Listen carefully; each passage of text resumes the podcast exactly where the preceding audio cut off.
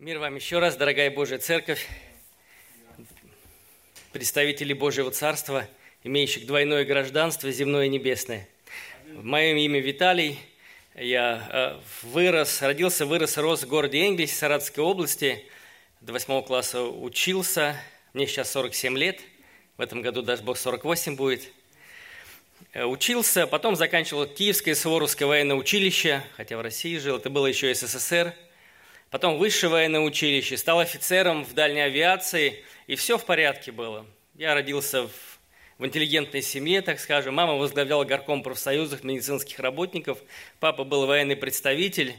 Когда я стал офицером и дома служил у себя в городе Энгельсе, дядя мой был мэром города, и везде был зеленый свет.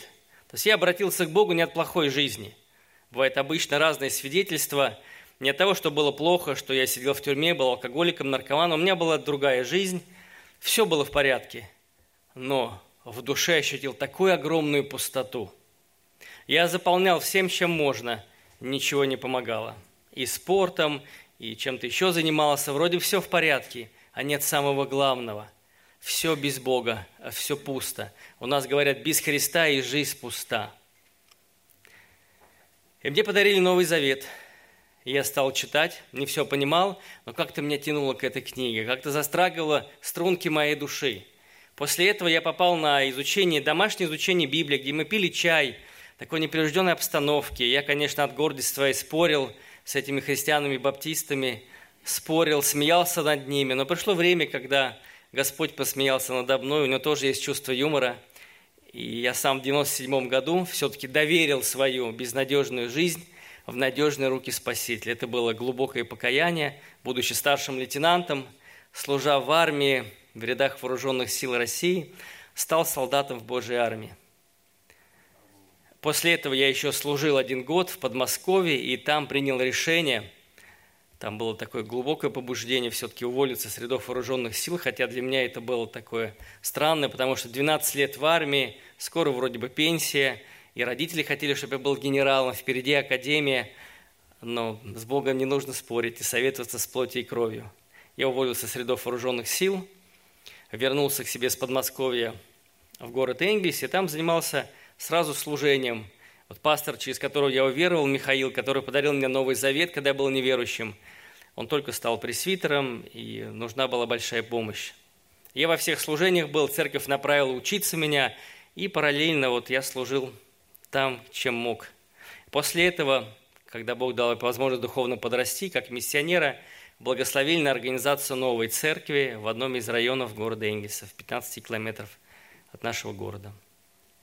Бог благословил церковь, церковь есть, дал возможность подготовить замену, передать ему, и снова вернулся в церковь города Энгельса, материнскую церковь, где занимаюсь, имею честь э, служить и заниматься служением благовестия, ученичества, проводить семинары – и пасторством, душпопечением и так далее.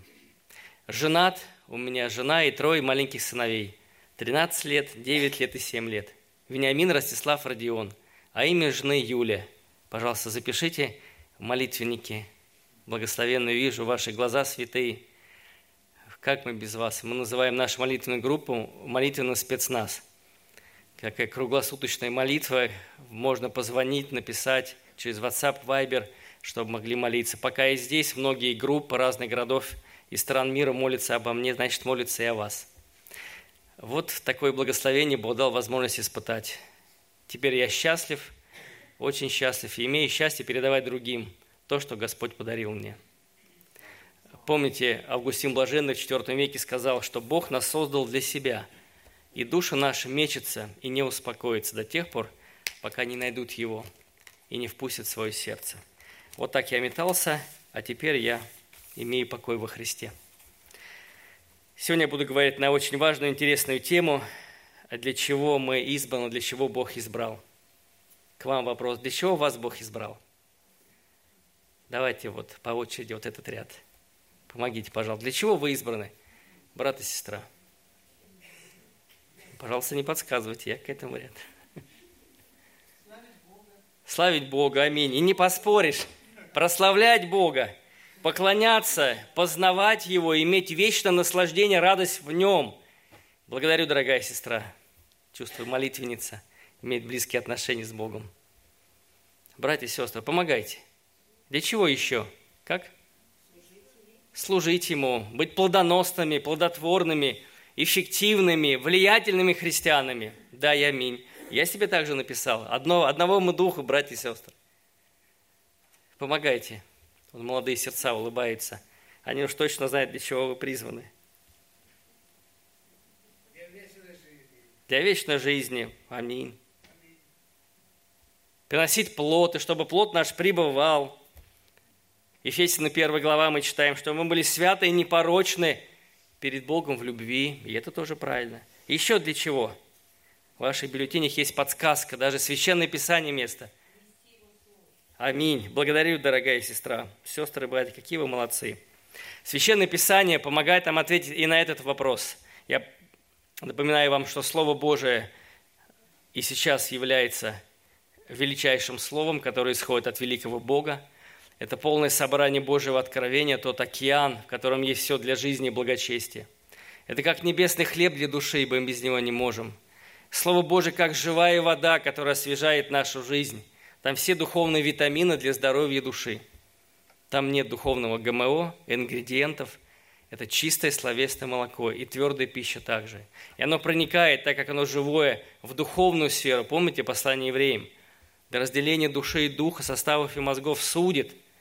Ни одна психология, ни одна методика не проникнет в ту духовную сферу, которая проникает в Священное Писание посредством Духа Святого. Друзья, это огромная сила – Врачи изучают свои книги, ученые свои.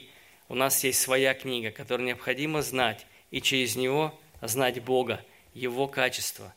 Быть влюбленным в Бога и остаться влюбленным навечно. Послание римлянам, первая глава. Бессмертное послание апостола Павла открывает нам еще одну сферу, для чего Бог нас призвал. Я буду читать с 1 по 5 стихи включительно. Послание римлянам, первая глава.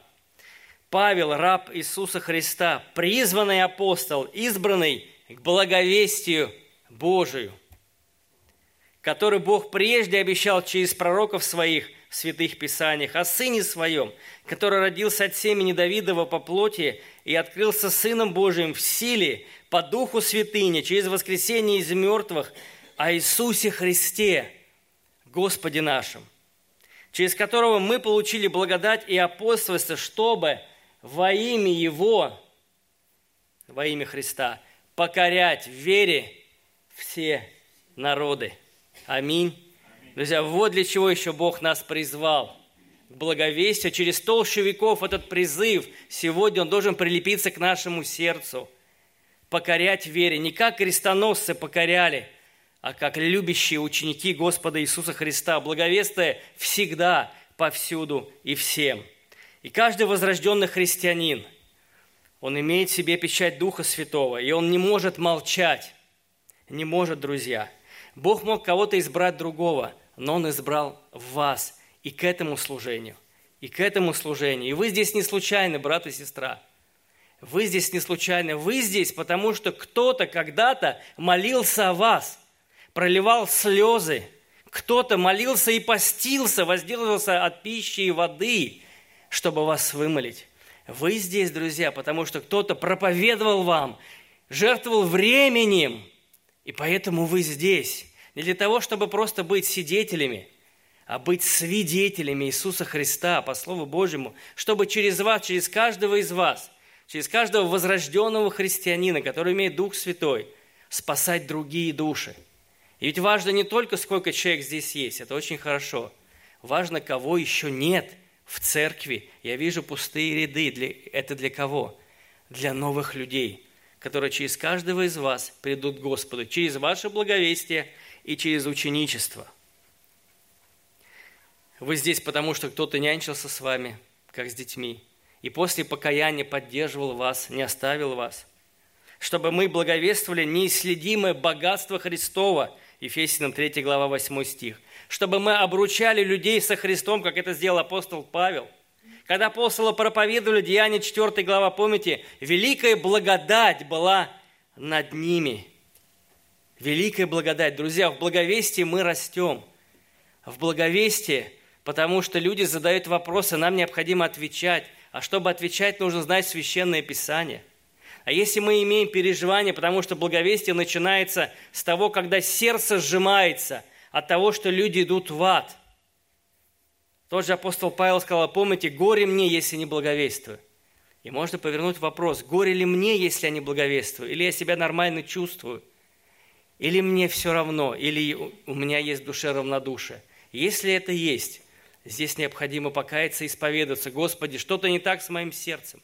Почему я 20 лет верующий или верующий? Ни один человек через меня не уверовал. Но я считаю себя верующим или верующей. Христос говорит, идите за мной дальше. Помогите мне, знающие Писание. Идите за мной, и я сделаю вас кем? Ловцами, то есть эффективными благовестниками. Если мы идем за Христом, обязательно через вас будут спасаться люди. Если мы отвергли себя, то есть свои планы поставили ниже планов Христа, Он наша наивысшая ценность и драгоценность. Взяли крест, а крест связан с смертью, страданиями за Христа. Только тогда ты можешь идти за мной. Только тогда ты можешь выйти на тропу благовестия и пойти вот в этот мир, по сути, лагерь смерти, где люди умирают каждый день. Каждую секунду, каждую секунду умирают люди. Каждый, кто-то умирает, кто-то в ад, кто-то в рай – каждую секунду. Сейчас мы сидим здесь, в этом мире круговорот по всему миру. Кто-то умирает, кто-то улетает в ад, кто-то в рай. Сколько людей в рай, сколько в ад, мы не знаем, друзья. Но в этом мире 7 миллиардов людей. Я слышал по статистике, всего лишь 2 миллиарда христиан считаются. Две овечки спасены, так скажем, а пять овечек, они еще бегают, 5 миллиардов. И их необходимо тоже спасти. У нас много работы, друзья – и благовестие, согласно Римлянам 15 глава 16 стих, мы читаем, что это священное действие. Священное действие, потому что мы обручаем людей со Христом. Мы призываем людей примириться, потому что грех отделяет нас с Богом Святым, и Иисус соединяет. И апостол Павел был слугой Евангелия, не только говорил, он так и делал – может быть, кому-то необходимо уже стать учителем. Помните, Павел пришел говорит, вы должны быть учителями, а вы еще как ученики, вы еще где-то плотские. Почему? Обижаетесь, не прощаете, кто-то сплетничает или завидует, кто-то жадный, кто-то бунтует. Это нужно убрать, распинать плоть со страстями и похотями, удалить все, что не мешает идти за Христом и идти и побеждать, друзья. если мы это не делаем, то люди не будут спасаться через нас – это значит, Бог не прославится. Потому что что самое в благовестии, самое главное? Ну, конечно же, люди спасаются. А еще что очень важно? Совершенно правильно. Друзья, ваше благовестие прославляет Бога. Что может быть важнее? В чем прославляет? В спасенной душе, которую вытащили из когтей сатаны, чтобы эта душа приумножила хвалу Богу здесь и вечности – еще одна душа будет славить Бога вместе с ангелами, серафимами, херувимовы. Друзья, благовестие прославляет Бога. если вы являетесь христианами возрожденными, но не благовествуете, значит, вы непослушный христианин, потому что это Божий приказ главнокомандующего, а мы его солдаты. Если кто-то считает себя христианином и не благовествует, либо он невозрожденный, либо просто непослушный, либо чего-то боится – я буду говорить о том, что мешает в благовестии. Здесь в Германии столько много русских, русских, русскоязычных людей из стран ФСНГ, которые еще не слышали. Есть люди, которые не хотят, и с такими я уже здесь повстречался. Но есть люди, которые хотят слышать, но не ждут, чтобы вы хотя бы с ними поговорили. Где? Везде. На улице. Вы поравнялись с человеком, погода хорошая, как, какая красота солнца. Как хорошо, что Господь создал это солнце. Если человеку нравится общаться, общайтесь дальше и излагайте суть Евангелия. Позже об этом расскажу, что значит излагать суть, смысл сердца Евангелия. Если вы поравнялись с машиной, и человек стоит возле машины, скажите, что красивая машина у вас. Машина похожа на человека. В каком смысле? Но дело в том, что ее можно помыть. И человек может быть в галстуке, красивый. А когда открываешь капот, там столько пыли. То же самое, когда открываешь капот своей души – там столько пыли. Идете вы мусор выкидывать, и тоже видите человека, который тоже выкидывает. Скажите, как хорошо, что есть мусорка. Плохо, когда в душе мусорка от грехов. Но я знаю, кто освобождает, потому что в моей жизни это тоже было. Расскажите свое свидетельство. Разных много ситуаций. Задайте человеку вопрос. Твоя душа спасена? Хотел бы ты узнать, что нужно сделать, чтобы спасти ее? Или другие задавайте вопросы. Вы христианин? Ну, конечно. Я хожу в костел, там, может быть, католический. Расскажите мне о Христе, так хочу услышать. Если он не сможет, вы ему расскажите. Задайте ему вопрос, если вы сегодня расстанетесь с жизнью, ну так, 22-45, где будет ваша бессмертная душа? У вас есть уверенность в спасении? Или по каким заслугам Бог должен вас пустить на небо? Что вы такого сделали? Обычно люди говорят, мы больше добрых дел. Но даже если вы попадете на скамью подсудимых, и у вас будет одно преступление, что сделает справедливый судья? Даже за одно преступление вы будете в тюрьме. Но ведь мы согрешаем каждый день по два, по три, по пять раз, а жизнь, она долгая длится. И представляете, сколько накопилось грехов, и человек несет на себе. И мы когда-то несли. Но Бог избрал нас, чтобы из нас, грешных людей, сделать шедевр благодати, такое духовное произведение искусства, чтобы мы были божественной поэмой, чтобы Бог писал, мы как холст наша жизнь, а мы как кисточки в Его руках Духа Святого. Хорошо, когда кисточка, она мягкая, а не твердая, потому что твердо можно все порезать. Нам необходимо, Господи, разомщи мое сердце, чтобы оно было переживательным и за свой духовный рост, и за других людей, которые еще не знают Христа. Я хочу, чтобы я был мягкой кисточкой, чтобы Дух Святой писал, как небесный режиссер, то, что Он хочет написать, друзья. И на, наша задача – покорять в вере все народы и народности. Вы скажете, я не могу стоять на улице и проповедовать, я стесняюсь. И не стойте на улице, но вы можете с соседями выстраивать отношения. Другой скажет, я не могу в общественном транспорте проповедовать, я стесняюсь. И не надо, если вы не можете. Вы можете на работе говорить от сердца к сердцу. Можно? Ну, конечно, но пробовать надо. Мы как ловцы, это как рыбак, который идет и закидывает. Там, если клюнет, он вытягивает. Духовные рыбаки, друзья. Женщина-самарянка, она разве была благовестницей профессиональной? Она, раньше, она, она разве заканчивала библейские университеты? Нет. Она пошла и говорила, она возбудила жажду по Богу. Это значит, любой человек, любой, имеешь дар евангелиста или не имеешь, кто имеет дар евангелиста, с него больше спросится, и Бог больше доверяет неверующих. Вам, может быть, одного Бог доверил. Это и есть ученичество, не просто разносить буклеты, это очень важно. Дарить Новые Заветы и дальше идти, это важно. Но важно войти в труд Духа Святого. А это начинается с молитвы. Господи, пошли мне человека – это ваша утренняя молитва, который был расположен был, кого ты уже расположил и доверил мне, чтобы я вошел в труд Духа Святого и ее привел ко Христу, вот эту драгоценную душу. Если человек хочет общаться и дружить, дайте свою визитку. Давайте будем общаться один раз в неделю, всего лишь один час. Или у меня в гости, или вы хотите меня пригласить. Или давайте в кафе один час в неделю. Вместе откроем Евангелие от Матфея и будем стих за стихом читать и задавать два вопроса. Простые. Что ты понял в тексте? Там Сергей или Мария, с кем вы изучаете. И второй вопрос. Что вы будете с этим делать? Как вы это будете применять? Всего лишь два вопроса. Когда вы изучаете Библию, задавайте себе и людям, с кем вы можете это делать. И через вас он обратится к Богу, и потом после покаяния и крещения не оставляйте его – чтобы он просто сел на лавочку и был здесь, пел песни и уходил. Нет, чтобы он другого приводил ко Христу. Это и есть ученичество, делать делающих учеников. Это то, чем занимался Христос. Чем занимались христиане. Они это как духовный пожар, который разнесся по Римской империи, и античной империи язычники стали христианами. Мы читаем историю христиан и просто плачем, Господи, какие чудеса ты делал – Друзья, Бог не изменился. Разве Бог не делает чудеса? Вам вопрос, можете вслух не отвечать.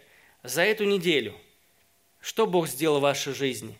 Где вы видели Духа Святого? В ответах на молитву, во встречах с людьми. Как вы видите Бога?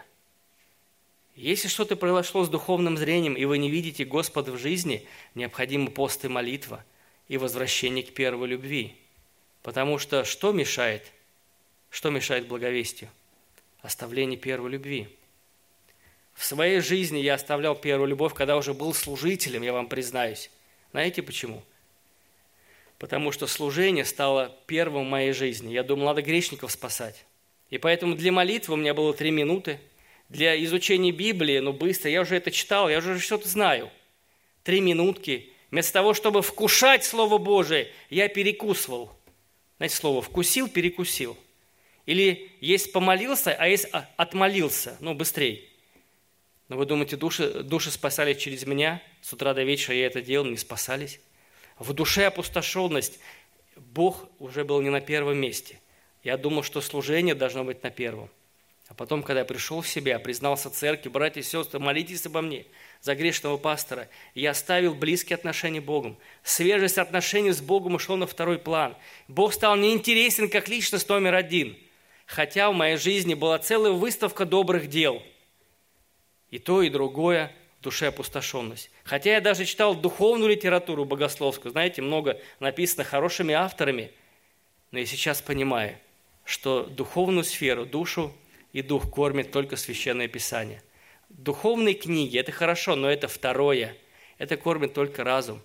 Душу кормит только Слово Божие, друзья. С самого утра, 1 Тимофея, 2 глава, помните первый стих?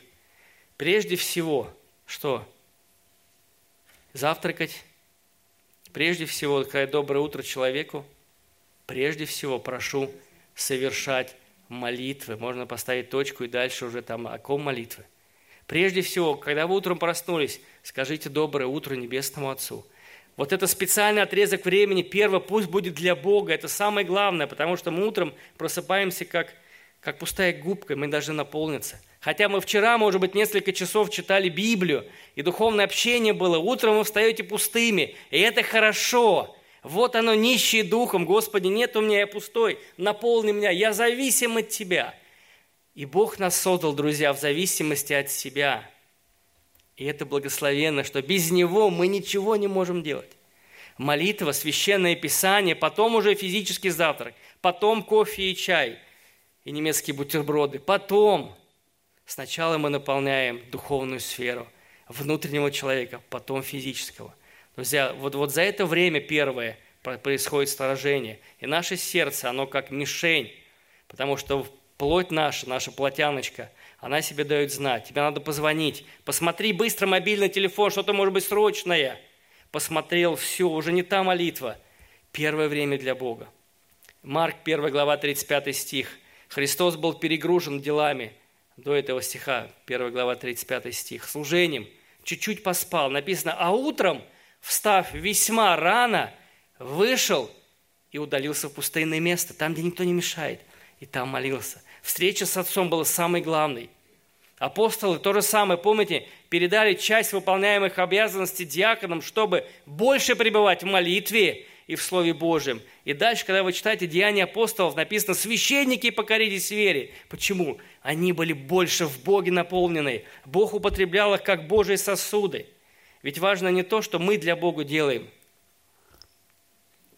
а важно то, что Бог через нас делает. Вот Он, я, Господи. Пошли меня. Но есть другая молитва. Господи, вот я, пошли Его. Вот, вот я недостойный, вот, а Он. Я буду вот только за Него молиться, и все. Вот я, пошли меня. Гадаринский бесноватый, которого Христос освободил, снял духовные наручники с его жизни, он пошел и рассказывал. Никакой не был богослов. Он сказал, то, что сделал Христос. В вашей жизни есть то, что сделал Христос. Пусть это люди узнают. Потому что если мы не говорим о великих чудесах Божьих в моей жизни, мы крадем славу у Бога. Потому что ваш Он помиловал. Такой пример. Вот если у вас был миллион ойра. Не падайте со стула. Миллион ойра. Вы бы купили мешок гнилой картошки? Вот это я вопрос задаю, глупый какой-то. А вот задаю, имеет такое дерзновение. Конечно, нет. Друзья, когда мы были грешниками, мы были хуже гнилой картошки. Наши мотивы, если туда заглянуть, там полная помойка духовная. Но Бог нас помиловал, помыл, вымыл, поставил. Теперь, теперь ты живешь чистого листа теперь ты другой. Чтобы ты спасал таких людей. Ко мне приводил гнилую картошку. Приводи, я сделаю из нее духовный бриллиант в короне, моей короне небесного короля, и ты будешь светить Божьим светом. Друзья, жизнь христиан – это благовестие и ученичество. Кто-то сказал, не нужно обладать даром евангелиста, чтобы проповедовать. Нужно обладать сердцем, которому не все равно. Сердцем, которому не все равно. Боже, верни меня к этой первой любви, первостепенной, первоначальной, к этим свежим отношениям. Я хочу заново пережить вот эту встречу, Господи, когда, помните, мы только духовно родились, готовы были обнять весь мир, и бомжей, алкоголиков, наркоманов, их себе впустить. Это вот это, вот это состояние. Вторая глава Откровениях. Бог пишет Ефейской церкви. У них было мощное служение. Все было отлично. Бог говорит, я имею против тебя то, что ты оставил меня. Кто есть любовь? Бог есть любовь. Оставление первой любви, оставление Бога, отношений с Ним. Боже, возврати меня. Отмотайте то время, где прошла эта трещина в отношении с Богом, и покайтесь перед Ним. Это будет честно. В слово «каясь» вложите всю свою жизнь. И мы не можем говорить, что мешает благовестию. В ваших бюллетенях там тоже написано. Страх – Сестра плачет. Что случилось? Брат задает вопрос. На меня плюнули. Так ты за Христа пострадала? Ну да. Плюнули на меня. Проповедовала вот так. И он говорит, сестра, что на вас и наплевать уже нельзя, что ли? А на Христа плевали? Да, ну ты же его ученица. Вообще-то да. Смотришь, успокоился, дальше пошла. А ты, брат, что плачешь? Меня идиотом назвали, то, что я проповедую. Ну и что? Ты что, классиков не читал? Как переводится идиот? Помните Достоевский? Идет, переводится идеальный друг и отличный товарищ. Что тут такого страшного? Иди дальше проповедуй. Все в порядке. Мы же ученики. Кто такой ученик Христа? Какое вы дадите определение? Ученик – это... Доски нет, можно было написать карандашом. Ученик – это кто? Мы ученики Христа? Конечно. Кто такой ученик? последователь Христа. То есть по следам идет. Помните послание Петра? По следам. Это значит ноги, след в след. А так хочется вытащить ноги рядышком пройти. Вот, вот этот промежуток времени, Господи, ну не хочу идти, тяжело. Нет, сынок, нет, моя дочурка, давай иди со мной, иди за мной, потому что мир заминировал, дьявол заминировал этот мир. И одна дорога на небо – это и Христос. Только за Ним. Шаг вправо-влево зарвешься, вляпаешься. Только за Христом. Ученик, оно созвучно мученик. Ученик тире это мученик за Христа, это свидетель Христовых страданиях. Всякое будет в жизни. Поэтому Бог говорит ученикам, это было странно слушать. Он говорит, ученики, отвергни себя, возьми крест, на крестах убивали. Если видели, человек идет с крестом на себе, он идет к месту своей казни. Он говорит, возьмите крест, смерть, вы умрете за меня. Быть готовым, да, вот здесь не убивают, за Христа и на крестах не распинает. Но быть готовым к этому, это и есть ученичество, друзья. Это и есть ученичество. Кто-то боится вот, хотя странно, боишься рассказать о Христе. Когда на ногу обычно наступает в автобусе, бывает, и христианин голос повышает. О Христе, говорит, зубы свело, язык не имеет. Чего ты боишься? Начни хотя бы, я потом расскажу, как. Ничего страшного в нас нет. В нас же Дух Святой, друзья. Ефесянам 1.19, цитирую, «И как безмерное величие, могущество Бога в ком? В нас, верующих, по действию державной силы Его». Друзья, у нас духовная капсула ядерного реактора. Сам Бог живет в нас, если уж так сравнить. Чего мы не можем? Да можем все в укрепляющем нас Иисусе Христе. Ефесянам 3 глава 20-21 стих для ободрения вам. «А тому, кто действующий в нас силой, может сделать несравненно больше всего, о чем мы просим или о чем помышляем, тому слава в церкви во Христе Иисусе, во все роды от, от века и до века. Аминь. Еще один текст хорошо ободривает Марк 8:38. «Кто постыдится меня и моих слов в роде сем прелюбодейным и грешным, того постыдится и Сын Человеческий, когда придет в славе Отца Своего со святыми ангелами».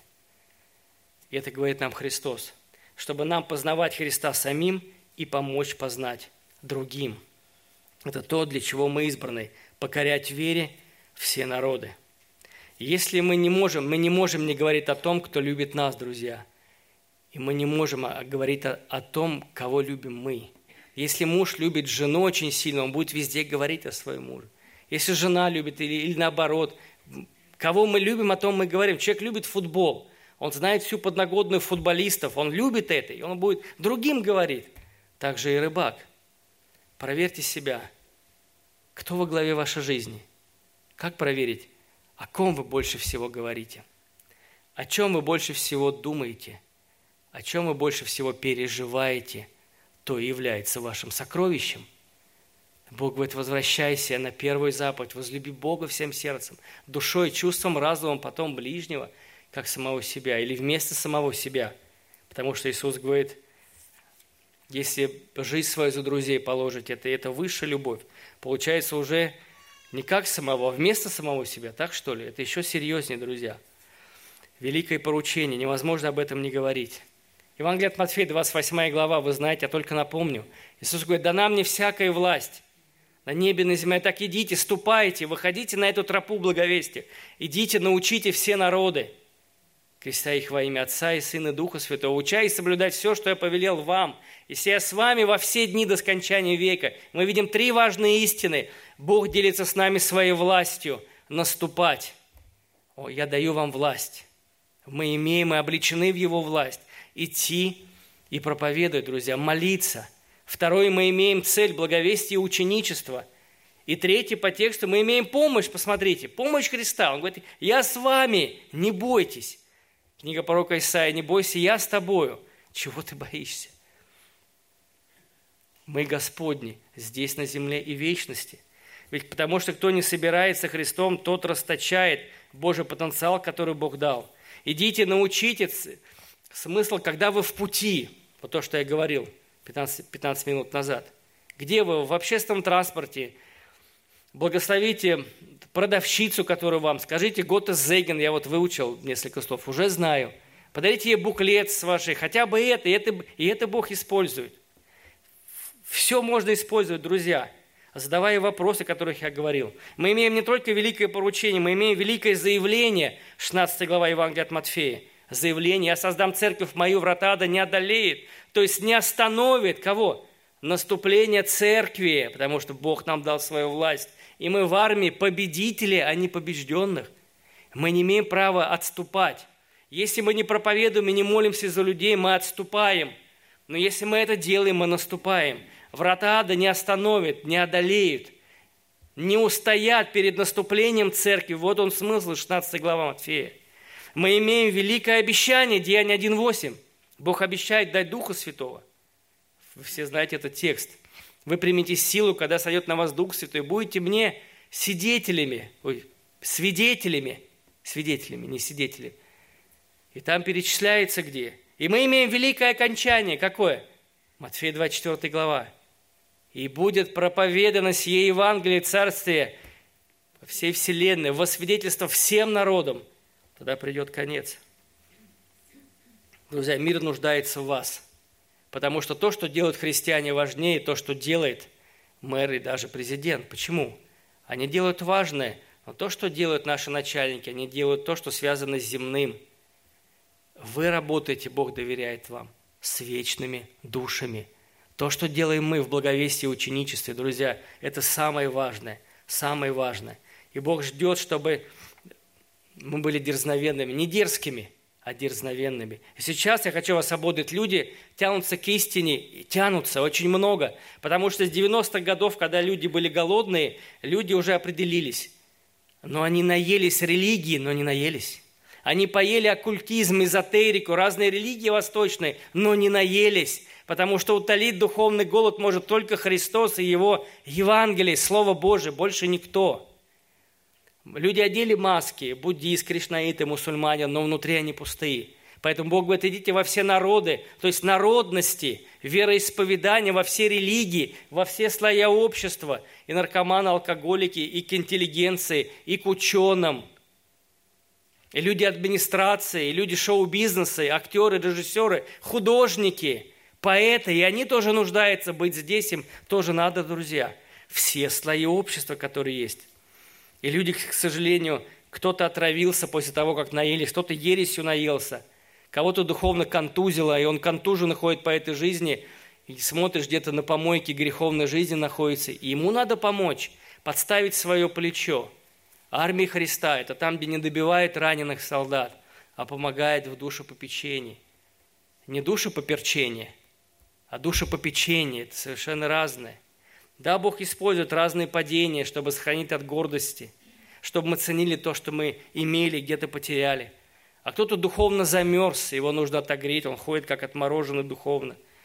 А кто-то с трассы сошел, дезертировал, где-то раньше был с нами, сейчас нет – вымолить его, чтобы снова Бог вернул его, чтобы он снова занял место в строю, занял место в строю. Да, Бог использует духовный шторм, и у Бога, как у лучшего хирурга, есть и небесный скальпель, которым он скрывает грех. Закон для чего Бог дал? Чтобы вскрыть греховность нашу. Скальпель закона, и он вырезает, делает операцию на нашем духовном сердце. Но после этого у врача есть елей небесный – благодати, и Он исцеляет эту ранку. И то, и другое есть. И небесный скальпель, и или благодати. То же самое у нас, небесные аптечки, это должно быть.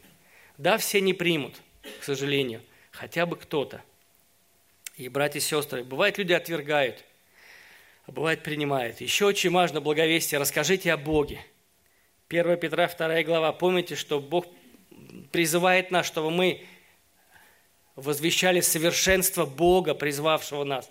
Совершенство, чтобы мы знали, сами жили Богом, рассказали о Его качествах. Не просто тебе надо покаяться, а рассказали, перед каким Богом тебе необходимо покаяться. Что Бог, которому мы верим, Он вникает во все наши дела, Он доступен, внимателен, Он в таком духовном онлайне.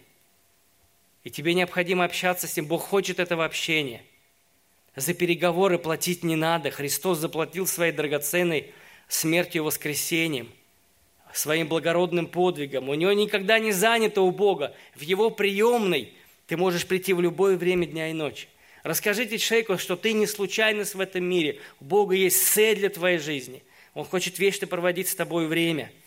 И Он хочет, чтобы мы не время от времени к Нему обращались, когда у нас трудности, чтобы Бог пришел быстрее на выручку в трудных ситуациях. Бог хочет быть средоточием нашей жизни – Бог хочет, чтобы мы, наши отношения были настоящими, длительными, вечными и прочными, чтобы Бог был объектом наивысшего поклонения, объектом восторга, восхищения, чтобы мы действительно прилепились, как написано в книге Иова, и были, были спокойными.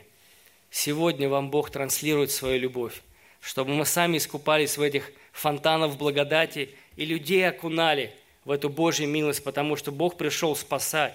И время благодати Бог пока еще стучится. Но придет время, люди узнают Бога как судью, как прокурора, грозного. И там уже Господь не будет так стучаться. Господь так ударит, что дверь с петель слетит сердце. Лучше, лучше сейчас. Лучше сейчас это сделать. Расскажите Богу, что Бог всемогущий, а мы смертными, что Он безграничный, а мы ограничены, что мы как песчинки в этом мироздании. Но Бог свое небесное ухо прикладывает, чтобы услышать, о чем пищит эта песчинка. Мы же песчинки, у вас так чисто, что даже не найду песчинку, чтобы показать, кто является вы и я. Нашел. Не ругайте тот, кто не досмотрел. Вот это вы и я, видите себя? Книга пророка Исаия, помните? Песчинка, как, как порошинку – и Бог рассматривает, и еще, оказывается, волосы на голове сочтены у этой песчинки. Сестры, вы когда-нибудь волосы считали свои? Нет, я нет. А еще Бог слышит, о чем пищит эта песчинка. Кто-то пищит, Господи, голова у меня заболела, исцели, пожалуйста. Что-то под ребром у меня, исцели, пожалуйста. Как там рассмотреть небесный микроскоп, я не понимаю.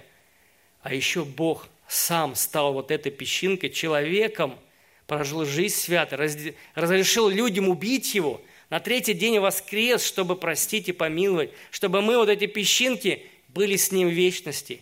И не только земным воздухом дышали, но и воздухом вечности в его небесном царстве. Друзья, вот она честь и привилегию. Как это не ценить? Как этим не жить? И как людям об этом не рассказать? Это преступление не рассказывать. Преступление, если везде, например, в городе люди умирают – от какого-то вируса. Но есть люди, у которых есть вакцина лишняя, сами спасены, и в кармане есть вакцина. И которые не поделились с другими людьми города, на ком грех, на ком преступление. На тех, кто не поделился вот этим противоядием. Друзья, это же мы.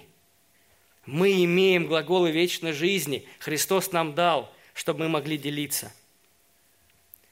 И еще что мешает? Страх, оставление первой любви. Благовестие ученичества говорил, осталось у меня пять минут, чтобы сказать, как излагать суть Евангелия.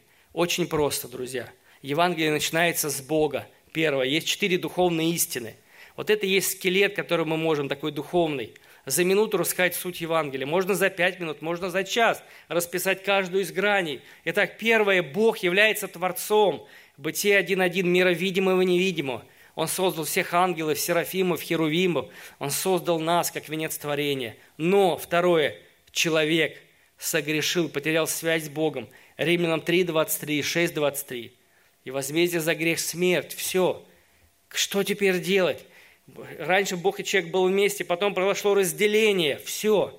Человек должен быть наказан, потому что грехами оскорбил Творца, святого Бога.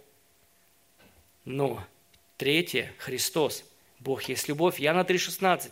И Он спустился с неба, прожил жизнь святой. И то, что мы натворили, я достаю мобильный телефон, Хэнди, по-вашему, да, телефон? Да. Хэнди, вот, выучил.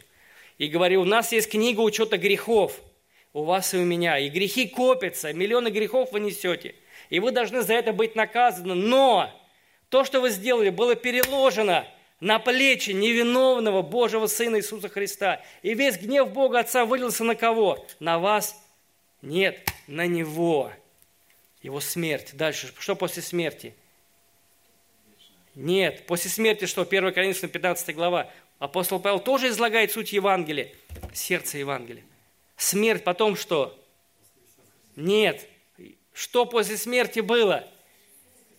Нет. Что после смерти было? Помните, 1 Коринфянам 15 глава. Напоминаю вам, умер за грехи наши по Писанию, потом.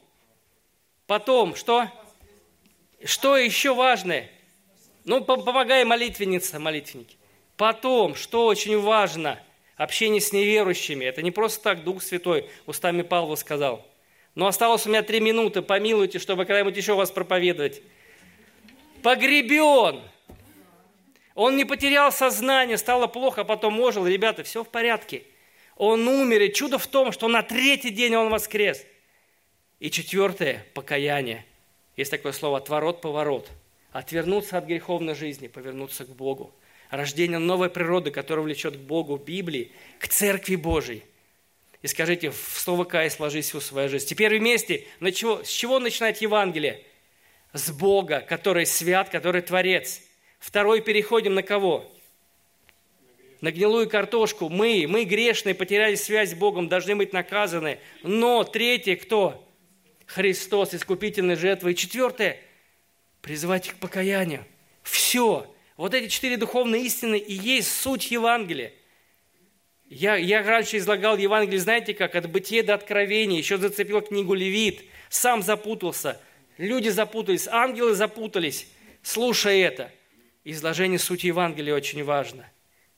После служения будет время, чтобы еще пообщаться. Я вам привез в России открытки на русском языке для русскоязычных людей. Подарите им, пожалуйста. Вот, я сюда оставлю вам. Специально для благовестия. я говорю еще – о том, иллюстрация. Иллюстрация того, что в Латинской Америке, по поводу четырех Евангелиях, живет племя, и там есть вождь, справедливый человек, уважаемый. И вдруг в этом племени началось... Слышали эту историю? Не слышали? Рассказываю. Началось воровство. Кто-то стал воровать именные вещи. И вождь племени справедливый говорит, поймать вора и наказать 20 ударов палкой. Воров поймали. Он говорит, ведите мне быстрее, хочу посмотреть привели, а это мать этого вождя племени, 80-летняя воровка. И все глаза устремлены на вождя племени. Что он теперь отменит приказ? Это же мать. Все понимали, если 20 ударов сделать, она умрет. И что делает вождь племени? Он говорит, вяжите мою мать к столбу. Справедливость есть справедливость. Ее привязали, прежде чем пошел палач, чтобы ударить, вождь племени подбежал к своей маме и обнял ее. И все 20 ударов на кого пришли? на спину. Вот что сделал Бог? Человек согрешил против Бога, и Бог должен среагировать. Вы должны быть наказаны по полной программе. Но Бог Сын пришел на эту землю, обнял весь мир грязный, заразный, грешный в любви своей, и весь гнев Бога Отца вылился на Него. И последнее. Вспоминаю, как один проповедник XIX века, размышляя о глубокой любви ко Христу, он размышляет. Он говорит, я представляю себе, как будто, как бы апостол Петр подошел ко Христу. Он размышляет – Говорит, я представляю себе со словами, Господи, неужели мы должны проповедовать Евангелие всем людям? Да, Петр? даже тем, кто убили, распяли тебя, да, Петр? Иди и найди того, кто плевал мне в лицо. Скажи ему, что я прощаю его, и в моем сердце нет ничего, кроме любви к нему. Найди того, кто на голову надел мне терновый венец, и скажи ему, что я приготовил для него венец без единой колючки, если он примет спасение – Найди того, кто взял из моих рук скипетр и бил меня им по голове так, что в него вонзались колючки. Скажи ему, что если он хочет получить дар прощения, я дам ему царственный скипетр, и он сядет со мной на трон. Найди того, кто бил меня кулаками по лицу, и ему проповедуй Евангелие. Скажи, что кровь Христа очищает от всякого греха. Иди и найди, пишет он, солдата, пронзившего мне ребра – Скажи ему, что к моему сердцу есть более близкий путь, чем этот. Скажи ему, что я его прощаю. И сделаю из него духовного воина моего креста. Брат и сестра, Бог призвал нас к благовестию Божию, покорять в вере все народы, все народности, все религии вероисповедания. Бог дал нам власть, цель благовестия ученичества. Он дал вам помощь. Идите найдите жаждущих Богу людей – и помогите им стать христианами, чтобы вы были плодоносными, плодотворными и эффективными. О, вы, напоминающие о Господе, не умолкайте. Аминь. Давайте помолимся.